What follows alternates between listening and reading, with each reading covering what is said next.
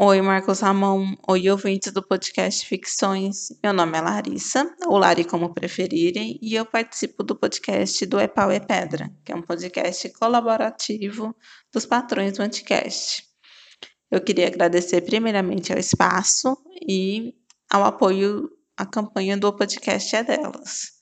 Hoje eu queria aproveitar esse espaço aqui para trazer para vocês um conto, escrito por uma mulher, claro Caso vocês se interessem por ele, eu vou deixar o link para vocês poderem ler ele completo, porque só vai dar tempo de ler um trechinho. O nome do conto é Joana Acorda.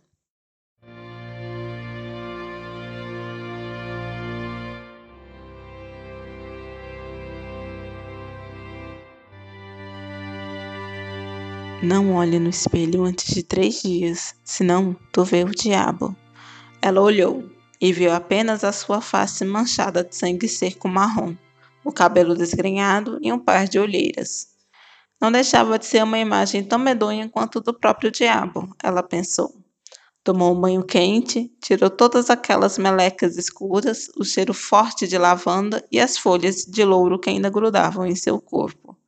O cabelo ainda tinha resquícios do aroma de arruda, mas o cheiro do desodorante desviava um pouco o olfato. Deitou no sofá, ligou a televisão e escolheu um filme. Fora a avó, que dissera que aquele procedimento ritual espantaria a força que estaria vivendo naquela casa. O importante é saber que força é essa que vive nessa casa. Vai nesse endereço aqui que eles te ajudam a despachar o que quer que seja.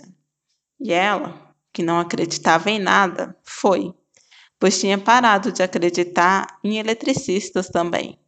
Ficou esperando a televisão desligar, a lâmpada da sala piscar ou algum eletrônico queimar. Nada. Passaram-se duas horas sem que absolutamente nada acontecesse. Seus gatos não corriam mais desesperados pela casa, mas tampouco se aninhavam calados em seu colo. Tudo bem, tinha dia que eles eram assim. Pensou na sua imagem no espelho. Se adicionasse um par de chifres, ela bem que poderia ser o demônio mesmo. Cabras ficou pensando sobre o que aprendera da vida delas na aula de biologia. Parecia ter sido em outra vida. Cabras eram os bichos que tanto as fêmeas quanto os machos tinham chifres e barbas. Todos poderiam ser demônios. Justo.